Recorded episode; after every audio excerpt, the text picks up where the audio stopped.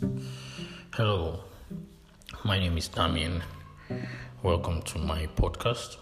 And in today's episode, we will be discussing about relationships and knowing if you are in a healthy relationship or not. And one important thing I would love us to talk about is trust. Learning to trust your partner. See, healthy relationships are uh, actually built on trust and a commitment to communication without reservations or secrets. Once there is trust in a relationship, that relationship begins to blossom.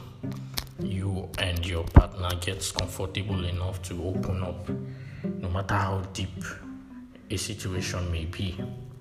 As long as there is trust in your relationship, that relationship keeps growing and growing stronger.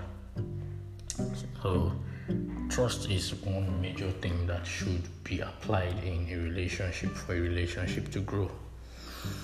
I do hope you enjoy listening and streaming my podcast today. Thank you.